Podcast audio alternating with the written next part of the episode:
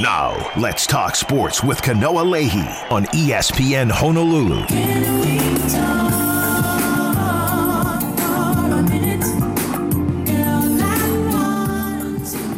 What's up, everybody? Welcome. It's another edition of Let's Talk Sports. Kanoa Leahey here in the Paxa Studios in Honolulu, and uh, being joined here, uh, the guy who's being my guest co-host for the day. Uh, he is my partner in the booth for Spectrum Sports pay-per-view coverage of University of Hawaii football, and he is on occasion my golf partner as well. Rich Miano is in the house. He is our resident football guru. What's up, Richie Rich? One guy happy, Kanoa, kicked my butt Why would I be happy? yesterday. What? And then the other guy a little bit needs to work on his game bit. But I am happy because we're going to do this every Monday following the University of Hawaii Yes. uh, football broadcast on Spectrum, and I'm super stoked about recapping and uh, revisiting the game. football season is upon us. Uh, you have uh, enjoyed the off season, going to various corners of the globe, Greece among the locations, and uh, yeah, now it's kind of time to uh, kick it into gear, so to speak. Uh, the the first game is upon us. Hawaii taking on Vanderbilt. Uh, the game notes, thus the depth chart officially made public as well. Uh, let's just get started there, shall we? Since that's sort of the the area that you and I uh, work together uh, to to broadcast, and and just anything that stood out to you about the two deeps uh, that were released here with the University of Hawaii game notes. Uh, I think it's some of the main positions, right? Quarterback and some of the, the positions that stand out a little bit more uh, that we've been talking about more uh, in terms of like the defensive secondary, even at the running back position. Doesn't seem like there are a whole lot of surprises uh, when you get into some of the other trench positions, right? On the D line, certainly maybe a, a couple of spots on the offensive line, and in the skill positions at the wide receiver spots. Maybe some names that weren't quite on the radar uh, at the beginning of camp, but certainly showed their worth uh, throughout camp uh, as they earned their way, at least onto this depth chart, which is never totally official uh, until you see guys take the field on game day. But what stood out to you? Uh, Stephen McBride, the wide receiver from Kansas, the transfer. He, he is probably 1A when you talk about talent. He's a little bit thin, needs to continue, although he was thin at Kansas. And Well, he's listed like- at 165, so that's that's pretty thin. yeah. Yeah. and you know when they list you at that, he may be 155, but he's a heck of a football player in terms of linear speed, Yeah. you know, catching radius, athleticism. So I think he's gonna uh, be a bright spot in that offense. And then Koali Nishigaya, I think, is gonna see maybe 50% of time in that slot, especially against zone coverages. Really understands the uh, run and shoot offense. And then you know on the other side you got the Jonah Panoke and you and you got uh, Tylan Hines can play in that slot position as well. But the other kid is Ashlock. Yeah, Pofele Ashlock, Pofele who, who is a freshman from Euless, Texas. He's played well. He has looked really good in camp. Um, I'm, as anyone who has listened to the show knows, I, I'm a big Koali Nishigaya fan. I just, he's the guy who has uh, been raised in the run and shoot system. Uh, he's a guy whose footwork is just really, really good. Uh, he is certainly diminutive uh, by nature compared to Pofele Ashlock, who is listed at 6'2", 175. Uh, Koali Nishigaya 5'7", 165. At the moment, at least at that wide receiver position, they have Koali Nishigaya listed behind Pofele. But again, that is with the inclusion of the tight end position, at least according to the way this depth chart is laid out. So we're going to see a lot of four wides because it is the run and shoot. But we will see uh, some uh, other formations as well. personnel. We'll see 11 personnel. We will we will see perhaps Solo Vaipulu in the H back position, and so we're going to see a variety here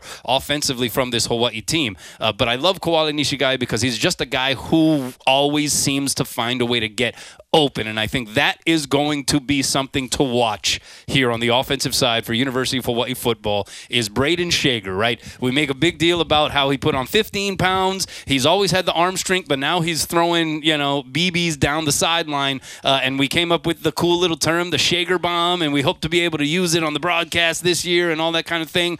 But his key to success, and I would love to hear your viewpoint of this, uh, seems to be, and you start to hear Timmy Chang uh, talking about this when you watch practice a little bit more frequently, uh, is hey, you know, he oftentimes refers to uh, checking down as take your medicine. If you got something open underneath, you don't have to always be gearing up and camping out and trying to make the big hero play.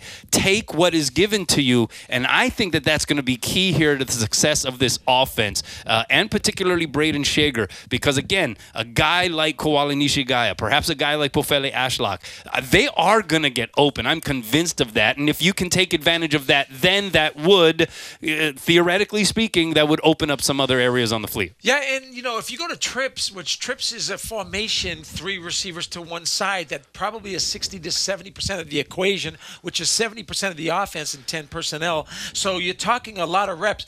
The outside vertical threat usually is just to clear out. So you're right about it's the underneath guys that are finding windows, that are working leverage, and also Grayson Morgan, the tight end. Mm-hmm. Am I saying his name correctly? Yes. He actually is going to be, I think, better as a receiver than Caleb Phillips was last year. Really a good athletic, got a little shift to him, got a little speed to himself, and I think he's going to be another important guy in this offense because it's the inside guys. It's the Ryan Grice Mullen. It's the Davone Bess. It's the Chad Owens. It's the um, Kealoha Pilares. Those guys usually rack up the yardage, right? And especially get those key first downs. So the whole thing about when you used to watch June Jones always walk out kind of almost illegally to the numbers as he would talk to his quarterback in between plays. Same thing Timmy's going to have to do is they're running a cover two. It's third and seven. This is what they do. The analytics are already proven this. Look for the mm-hmm. flat route high low the flat defender. Take what the defense gives you, and that's going to be important because Schager does like to force the ball vertically, and that was a Todd Graham kind of philosophy: is you know long uh, foul balls, but force the defense to kind yeah. of back up. Well, and Timmy talked all last season about wanting to go over the top more, right. and stretch out the defense more. I mean, there is certainly you that thinking, but it's like one thing feeds into the other, right? Yes, yes. So it's a matter of to me how quickly Schager can really understand the pre snap look. What is the defense rotating to you? What is the disguise that they're showing you? How can the receivers get on that same page? And if they can get on the same page and if they can catch the football and move the chains, they'll be a highly successful offense. And I like what you mentioned about Solo Vaipulu. Sometimes he's going to be in the backfield. That's a kind of a give in terms of West Kaliikipi, uh, the old days Reagan with. Reagan Mauia in terms of that's a passing set for them, but it helps them in protection. But when you have Tylan Hines that can go back in the backfield, and then you have you have Solo Vaipulu who can go up to that H back position. The defense now doesn't know is it nickel personnel, is it dime personnel? What are their intent pre snap? Mm-hmm. So that's a good kind of uh, tell for the University of Hawaii offense that I think will be uh, really good to disguise their personnel. Uh, you're a defensive guy, so I want to ask you about the defense. But uh, lastly, on the offense, um, you've been watching some of, of the activity in practice. Uh, how concerned are you about the development of the run and shoot, the implementation of it? Uh, how much do you think this offense is going to miss a guy like Zion Bowens, who definitely did have the ability, not just the speed, but the frame, the ability to not get rerouted because he was a little little more physical. Uh, and so he presented a little bit more of the downfield opportunities. Uh, had Hawaii been running perhaps this kind of system that Timmy Chang is trying to implement now, uh, but they don't have him. And as you mentioned, you have some speed in Stephen McBride, but again, a little slight of build, not quite the same physicality. Uh, just what are some of the things that you're, um, if not worried about, you are, are, are most closely going to be watching here on Saturday? Well, I still think, you know, the run and shoot to me in its purest form, when, you know, you talk about why the run comes first in the run and shoot, well, it's the Nate Ilaoas. It's the success of the Alex Greens. It's the success of the running back. You can't rely on a quarterback to throw the ball 60 times a game. We're going to go up to Wyoming November 27th. I think it's 18th, November, November 18th, 18th. Yeah. We're going to go in some inclement weather. There'll be some rain and wind whipping Ugh. through the Manoa campus. And Don't remind me. You have to run the football to be successful. But I do think when you look at this offensive line, it could be the shortest in Division One, not maybe history, but they go six feet, six feet, six feet, almost center two guards. They may be listed a little taller, but trust me when I tell you. And then you got tackles at a six two, six three, maybe listed at six three, six four. But the thing is, is uh, between Sergio Muasau in Bless, not Blessman Ta'ala, but Maurice, Maurice Ta'ala. Ta'ala. Yep. And then the smartest guy is the center, Aliki Tanuvasa. Yeah. He's a he's a coach on the field. it's those two tackles, Kanoa, and they're not going to be naked the whole game. When I say naked, there's no tight end in the run and shoot offense, so you have speed rushes, you have bull rushes, you have games going on, whatever else, because you'll have some In- in some instances, in yeah. some instances, maybe 30% of the time, you'll have solo in the backfield picking up some some of those stunts inside or outside. But the thing about it is, those dudes have to be athletic, and we we're losing Ilma Manning, we're losing Micah Vanderpool, we're losing even Austin. I forgot his name. The, the other right Yeah, tackle, yeah. was six six Hop. six seven hop. And so when you're short six three six four, you don't have those long levers. You're not making people run around you. Protection will be the key to this offense. Yeah, Josh Atkins, 6'4", 290 sophomore. Uh, he is the listed starter at left tackle. You have Kaena DeCambra uh, from YNI. He's a sophomore, listed at 6'3", 300. Uh, he is listed as uh, the starting right tackle. What are they list in the center and the two guards? Uh, they have Eliki Tanuvasa, 6'2", 300. Sergio Muasau, 6'3", 310. Six foot. And Maurice Ta'ala, 6'1", 315. Now, just by comparison, just for frame of reference, if you're looking at the starting offensive line for Vanderbilt, uh, for Vanderbilt, we will go from uh, right tackle to left tackle. Uh, their right tackle, their starter, 6'6", 330. Right guard, 6'6", 303. Center, 6'4", 310. Left guard, 6'5", 361. Left tackle, 6'5", 321. So, you know, we've talked about it, right? Vanderbilt might not be a top tier SEC team. It's hard to be that because it's so darn good up there uh, at the top of the stack.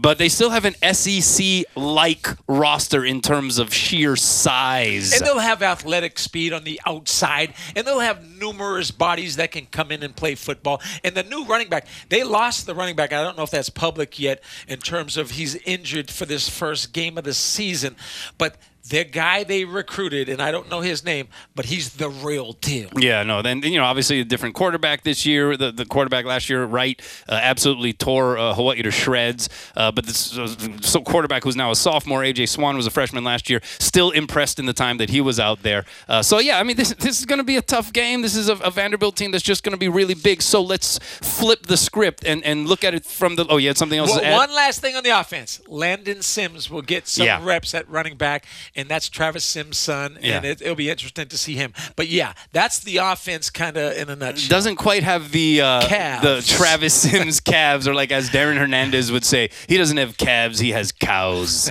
Those are the uh, classic Travis Sims calves uh, for sure. Um, all right, let's flip it to, to looking at it from the defensive perspective. We mentioned the size of Vanderbilt. How difficult is this going to be for a defensive unit that I think we're all sort of in agreement looks like it has been improved. They seem to have more of an idea of what they are. They seem to have more experience. That defensive secondary, I think you could probably put up against just about any other Yeah, team in the Mountain West when you're talking about the two corners in Edwards and Stone and then Peter Manuma and Meki Pei. There's not going to be too, there aren't going to be too many defensive secondaries that are going to be better than that. What are the challenges here this week? Yeah, and, it's going to be a four-two-five, so you're almost nickel exclusively when you see spread sets, whatever else. So C.J. Williams and Yeah. the nickel, they really love this kid, and he's backed up by the Bishop Gorman kid, who can really play as well. So they got two nickel Talking about backs. Elijah Palmer, yeah. and they've got a third corner. And when you talk about JoJo Forrest and you talk about Cam, you also talking about Verdell, Edwards, whatever. So you have three legit corners. You have two nickel backs, and in the safety position, Peter Manuma as well as Meki Pei. And then it gets a little deeper with that. Some of the other guys that come in. Matangi's gotten a little Mm-hmm. better, and it, it gets a little bit more depth back there. I, I do think this is uh, at least a Mountain West good secondary. Yeah, yeah. I, so, what are the challenges here this week, though? When you go up against a team that has what will be the sheer size and expected physicality of a Vanderbilt offensive line and offensive unit, how Okay. how do you counter Yeah, that? no, no, good question. So we we don't. John Tuitapo eligibility. Oh, that's a whole other If- issue. My goodness. If he gets eligible, he's the kind of guy that can kind of neutralize that inside run game. and he's right? still listed as a starter, even though they have not gotten Right. official word and, yet. and that's scary, right? Because he's the most explosive D lineman I've seen maybe since Kennedy Tulimasealii. Now he has to be consistent. He has to continue to work on his conditioning and his consistency. But he does have that type of talent we're looking for inside. Now the thing is, is in this triple option type of offense, you got to stop the inside run first. So whether that's the quarterback leading up in there behind the fullback, whether they're just giving it to the running back inside zone, what they call inside zone, whatever. And then on the perimeter, last year their running backs, their receivers were more physical on the perimeter. We missed tackles, especially at that third level. The linebackers, you know, in a, in they're, they're better in terms of like Isaiah Tufunga has probably lost 10 or 12 pounds. Well, he runs better. Mm-hmm, he's more, he's quicker, but physicality at the point of attack will always be a question, especially when you run in a 4-2-5 because you have a nickelback instead of a stub linebacker. You have guys that can play on the inside, and, and, and there's a bunch of them, Foy Shaw and some other guys, uh, what Sauce Williams, Sauce Williams, yeah. whatever else, but they're not huge. Yeah. We could be bigger on both sides of the ball, and that would probably be more advantageous. Yeah, you're, you're going to, especially if for whatever reason uh, JT does not get word that he is good to go. And I think they're holding out hope that, like, any minute now, they will get some kind of notification. Mail. It really could be. I mean, we've seen that happen uh, in some other instances. Uh, but I think they are going to, especially without JT, they're going to miss Blessman Ta'ala because that No guy question. was something special when it comes to exactly what we're talking about. Oh, Leverage. man, we're talking UH football. Week zero is here. I'm so excited, man. The, the football is the longest off season. I'm excited about the NFL. I watched Hard Knocks last night. You know, I'm really getting into this. I'm going to watch The Swamp. You know, the whole story of Urban Meyer in Florida. Disappointing, but we'll get into that a little bit later. That's what I thought about, about the swamp because I watched it as well. Uh, all right, we are going to uh, take a break. Not only is this the opening week of University of Hawaii football, but it's the opening week of University of Hawaii women's volleyball as well. And we're going to talk with one of the veterans on the other side of this break. She's going to join us via the phone line. Uh, it will be outside hitter and defensive specialist for the Rainbow Wahine. Kendra Ham is going to join us when we come back. You're listening to Let's Talk Sports.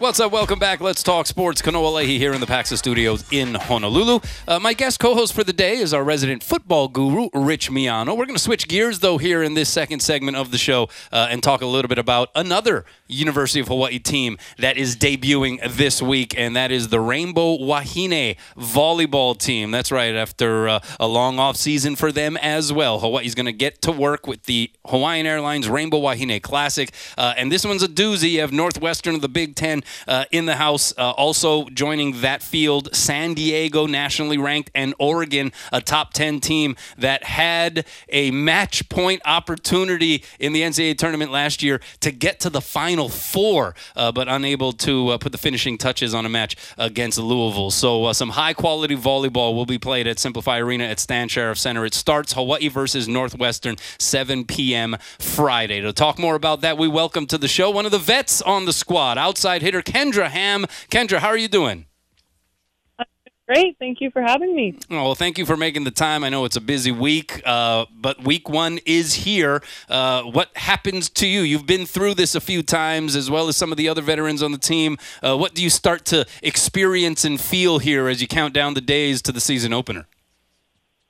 I mean, like always, your the nerves definitely ramp up a little bit, but mainly just excitement. You're excited to get out on the court. You're excited to play in front of the fans, and it's just you're excited to play with your friends on the court. You got a little taste of it this past weekend with the open practice and scrimmage. Uh, you had several hundreds of uh, fans that were there at SimpliFi Arena at Stan Sheriff Center. Much more unofficial capacity, though. Uh, but what kind of sense do you have about this group here, uh, this iteration of Rainbow Wahine Volleyball, uh, as to the level of competitiveness uh, it will be bringing to the court against Northwestern on night one?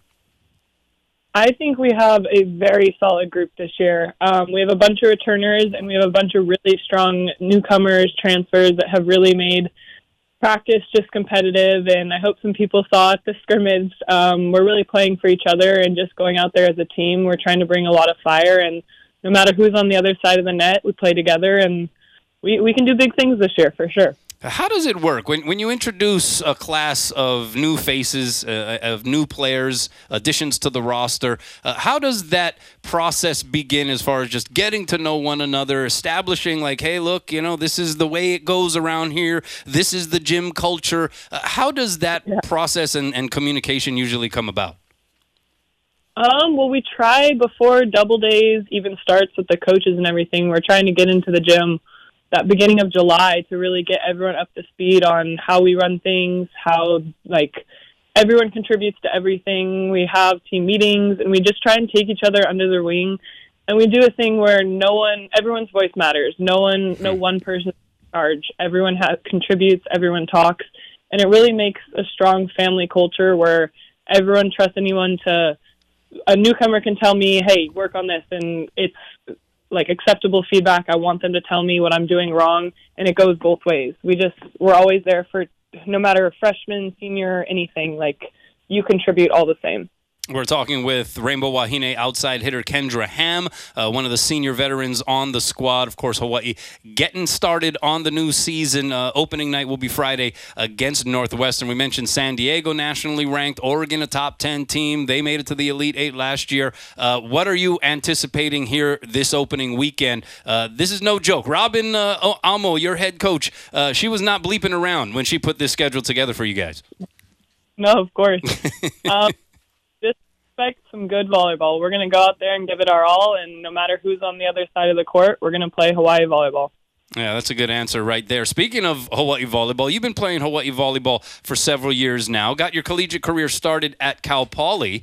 Um, and what's interesting about you, Kendra, if you don't mind me saying, is just uh, how uh, you have been able to uh, adjust to whatever has been asked of you. You are listed as an outside hitter, but last year, uh, primarily a serving specialist and defensive specialist, and put up some really, really strong defensive numbers. Uh, third on the team with 226 digs. What has been your approach, and how is it compared to your expectations when you got to Manoa? Um, I really had no idea. Like I've always, when someone asks me what my position is, I kind of just say, "Hey, I'm there to do anything." um, so whatever way that I can contribute, I am more than happy to do. If that's being a DS, I will put my all into whatever I can when I'm on the court. Um, if that changes to a different role, then I will put everything I can into that as well.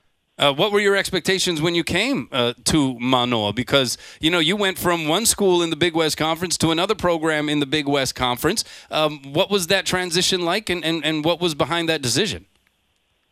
Um, COVID really just, I mean, it kind of turned the world upside down, and I just needed a change of pace for myself and where I was at in life, and just I needed that second chance, and Coach Rob gave that to me, which I'll forever be grateful for, and I just had expectations to go in and try and play collegiate volleyball again and give it another shot and get it give it everything I could.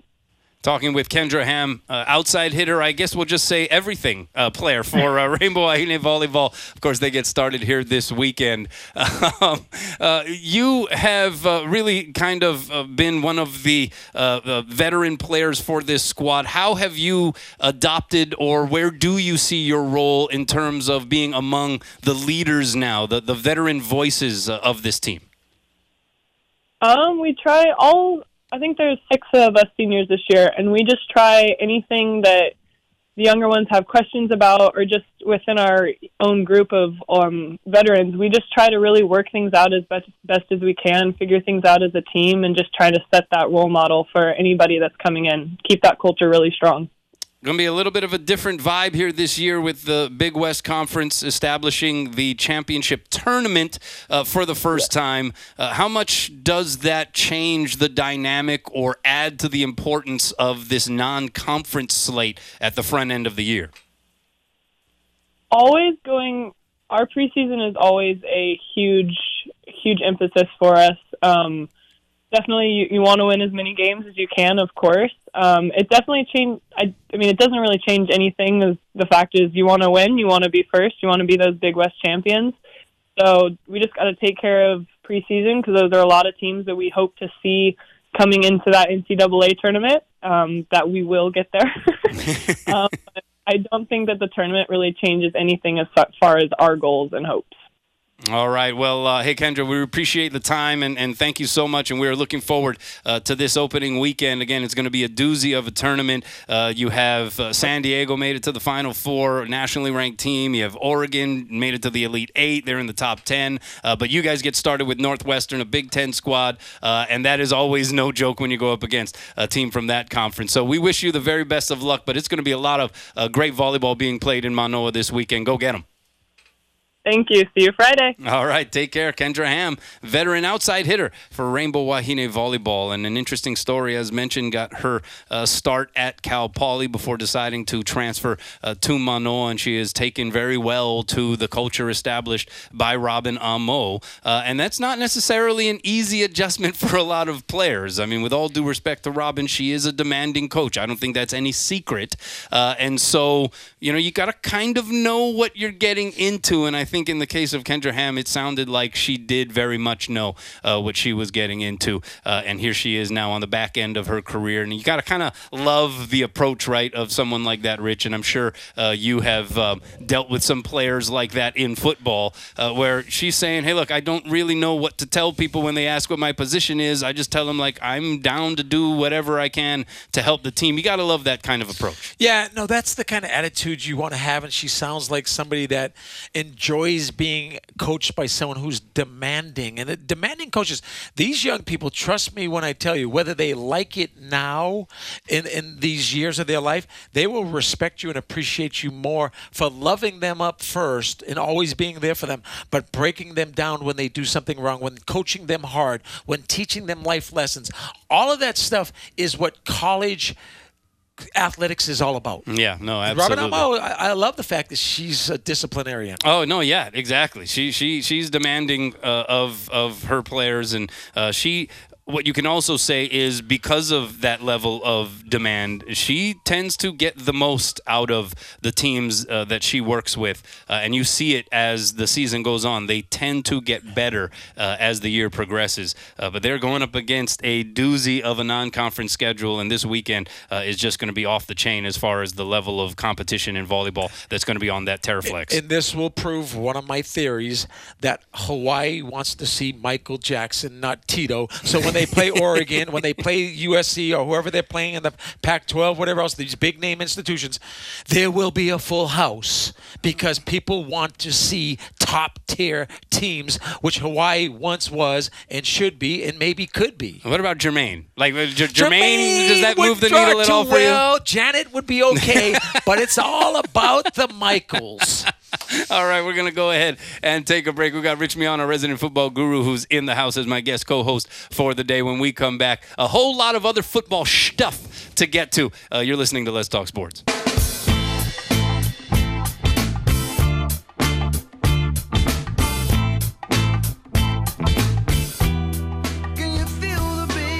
Catch UH and NFL football at 850 Craft Beer and Whiskey Bar at Leeward Bowl. They're open at 6 a.m. Sunday. 6 a.m. showing all the NFL games. For Monday and Thursday night football, enjoy happy hour poo-poos from 4 to 7 p.m. daily. For Hawaii football games, they'll have awesome menu specials as well. 850 is the home of the new video wall. You got to see that. It's the place for UH college and NFL football. I got my resident football guru, Rich Miano, in the house. Kanoa Leahey here. We're coming to you from the Paxa Studios in Honolulu. Honolulu. 808 296 1420 is the number to call. Uh, you can also text in at that number via the Zephyr Insurance text line. Uh, all right, I wanted to get to this because this is kind of interesting. Um, there's a beef that is going on, a football beef uh, between Hawaii's own Tua Tagovailoa, now Miami Dolphins quarterback, right? Dolphins with a lot of expectations going into this uh, upcoming NFL season, and ESPN football analyst, former uh, Steelers defensive back Ryan Clark.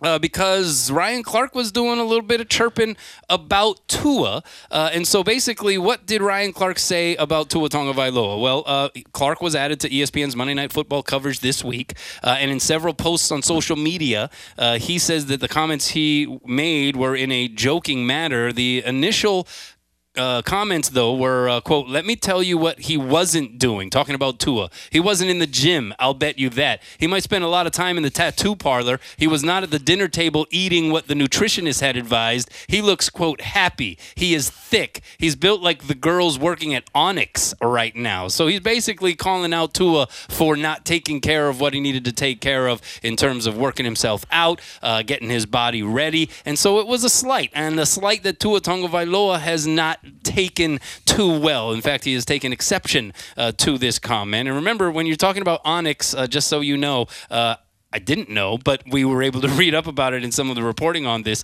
Uh, that is actually a strip club. So he's comparing Ooh. Tua's prep uh, to a, an exotic dancer. Uh, this is what Tua had to say. My background, I come from a Samoan family. Respect is everything. But it does get to a point where, hey, a little easy on that, buddy. I think we're pretty tough minded people. And if we need to get scrappy, we can get scrappy too. I'm not someone to talk about myself the entire time, but it takes a lot. You think I wanted to build all this muscle to some some extent, I wanted to be a little lighter. There's a mixture of things that people don't understand, that people don't know about, that are talked about behind the scenes. I'd appreciate it if you kept my name out your mouth. That's what I'd say. Rich Miano, your reaction to that? Well, um, I, first of all, I agree with Tua in terms of, you know, as an analyst, if you're going to get paid, and Rex Ryan once told me that, you have to be controversial. You have to see say things that are going to get clicks or whatever we're calling this social media world that we live in today.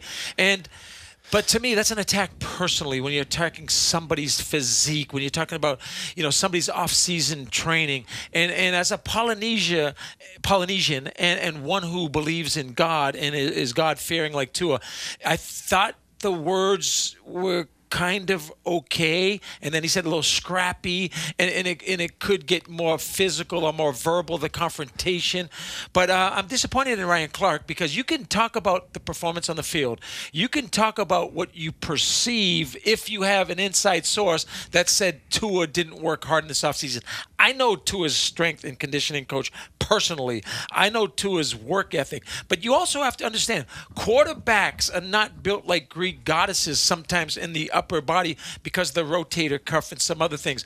Tua needs to be strong in his legs, he needs to be strong in his core, and he needs to make sure he has full range of motion for his arm to be as mobile as it's to, to be the length of lever to be as long as possible. That so I'm a little disappointed in Ryan Clark. I love Tua to death. Hopefully Tua will prove all the naysayers wrong. He is thicker this year, and he did get a tattoo, so those are all correct. he got a tattoo. How could an NFL quarterback or an NFL players spend any time in the offseason getting a tattoo. I can't believe it. Uh, this is what Ryan Clark said in response to the initial Tua comments. He referred to them as locker room jokes.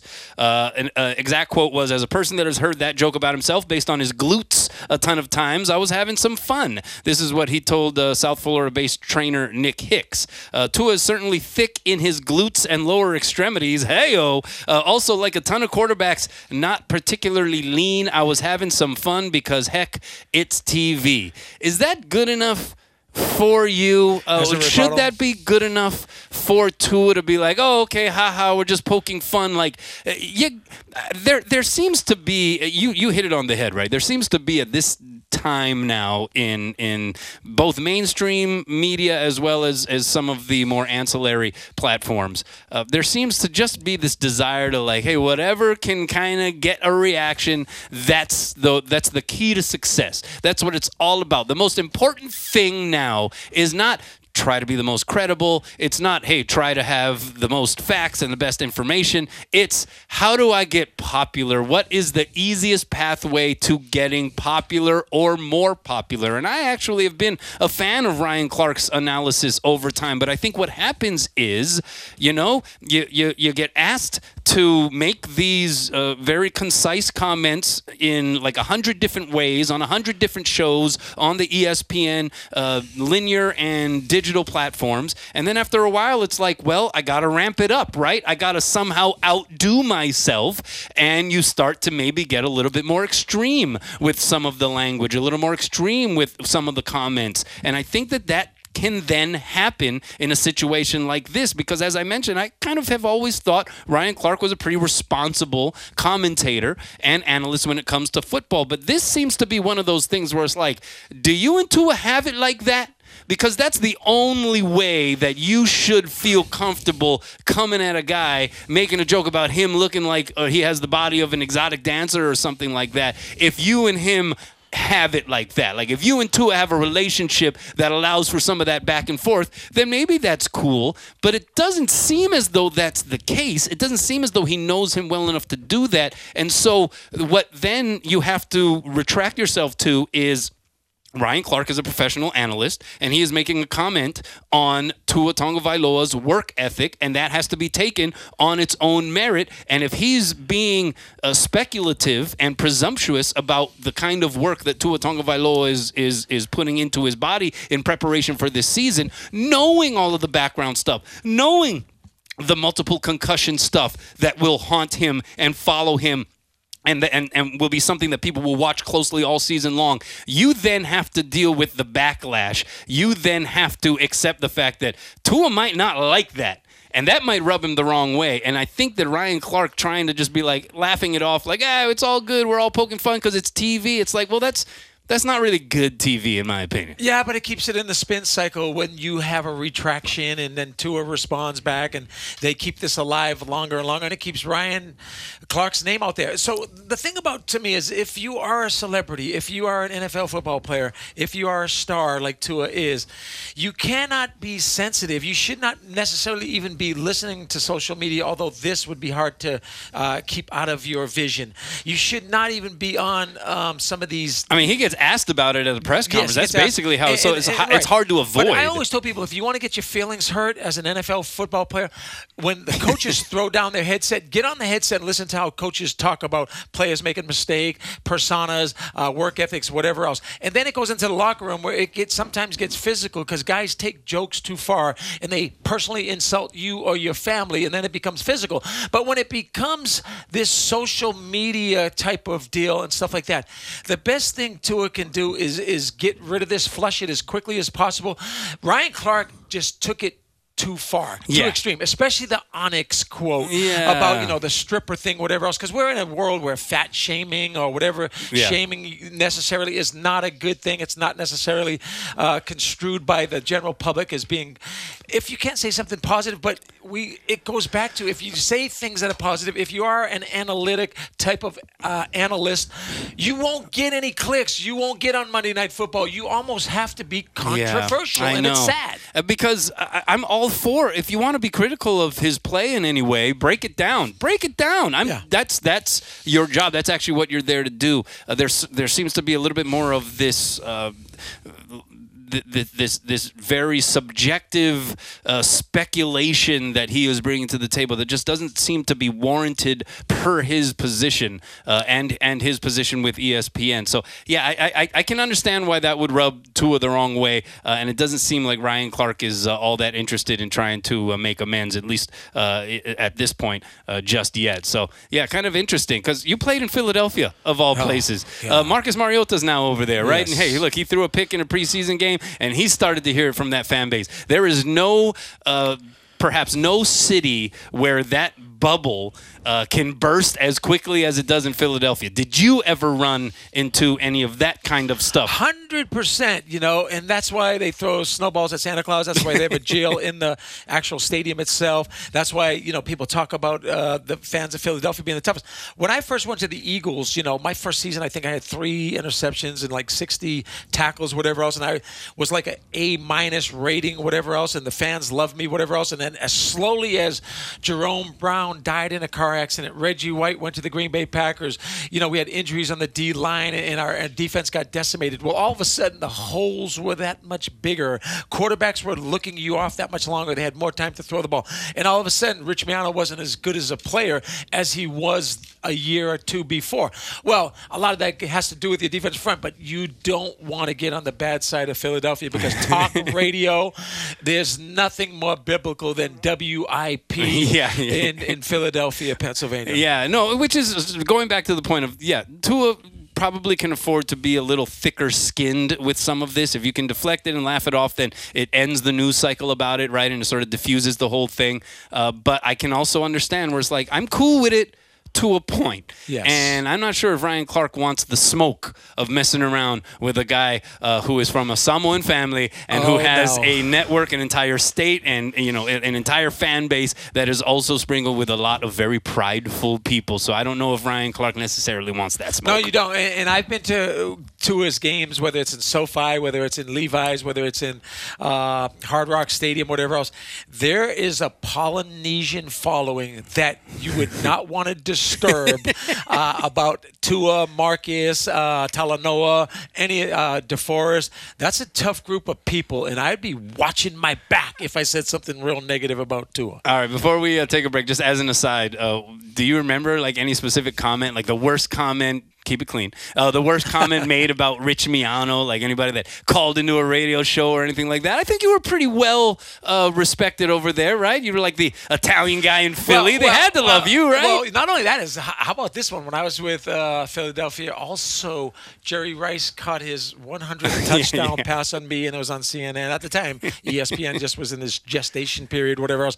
But yeah, so I've seen the negative press. I've heard things, and you're right. But I those are the weeks if I played poorly. One is I'm my own biggest critic. Two is I know when I go to that film room, I'm going to get roasted in front of you know all my teammates, which is the hardest type of criticism you could face. But three is don't listen to the radio on the way to work. Yeah, no, that's exactly right. As mentioned, though, they loved you over there in Philly. For the most man. part, I'm still revered because I was Italian. I Yeah. was like, you know, one of those guys that was there during the greatest maybe defense and one of the greatest defenses in the history of football statistically. And and I enjoyed my times at all three of my stops. But trust me when I tell you, you miss a tackle, it's just like throwing an interception and you know, you get run over. You're gonna hear about those things. And again, it's one snap and clear. It's it's you gotta get over it because the next play is the most important play. All right, well, uh, that's the voice of Rich Miano, our resident I football couldn't repeat guru. anything anyway on yeah, the air no, because that's. I've already been fined by the FCC how many times on the show. Yeah, no, exactly. You're walking on eggshells at this point here, uh, doing this uh, guest co-host spot. All right, we're gonna take a break. When we come back, Rich and I will get into our best and worst for the day. You're listening to Let's Talk Sports.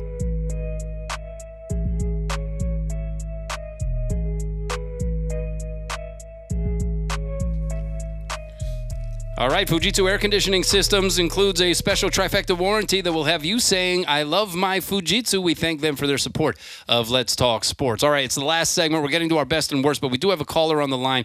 Got to make it quick if possible. Matt is on the line. What's up, Matt? Hey, Kanoa, real quick. So I'm just wondering if if somebody came and said something about Ryan Clark, do you think the first thing he would scream is racism? Ooh, I don't know. I don't know. It kind of depends on, on what was hard to said. touch that one, maybe. too. Yeah, Yeah. yeah. Yeah, You know what? That's a good so much. question, though. I think the two uh, the two white guys in the studio are definitely the guys to ask to uh, be able to break down uh, any of those uh, racial questions. No, um, I mean interesting. I think it all depends on on the comment that is made, uh, and I think in, in this instance, um, it just it's it there is a little bit of a line that seems to have been crossed, and and just is like you know a little bit of a shameless effort to just kind of try to make waves and, and get attention. Thank God he didn't attack the ethnicity and the Samoan Polynesian. Exactly. Yeah. Hey, thanks a lot for the question, Matt. Uh, all right, let's get to our uh, best and worst. Uh, what is your best here, Rich Miano? My best is, you know, the Maui strong thing. The donations continue to come in, and they're going to have to, hopefully, for many, many, many months, if not years. But the Jazz Clippers game that's Yeah. played here, which is always usually a sellout. Hawaii gets so excited about that. That could generate a, lot of revenue for Maui.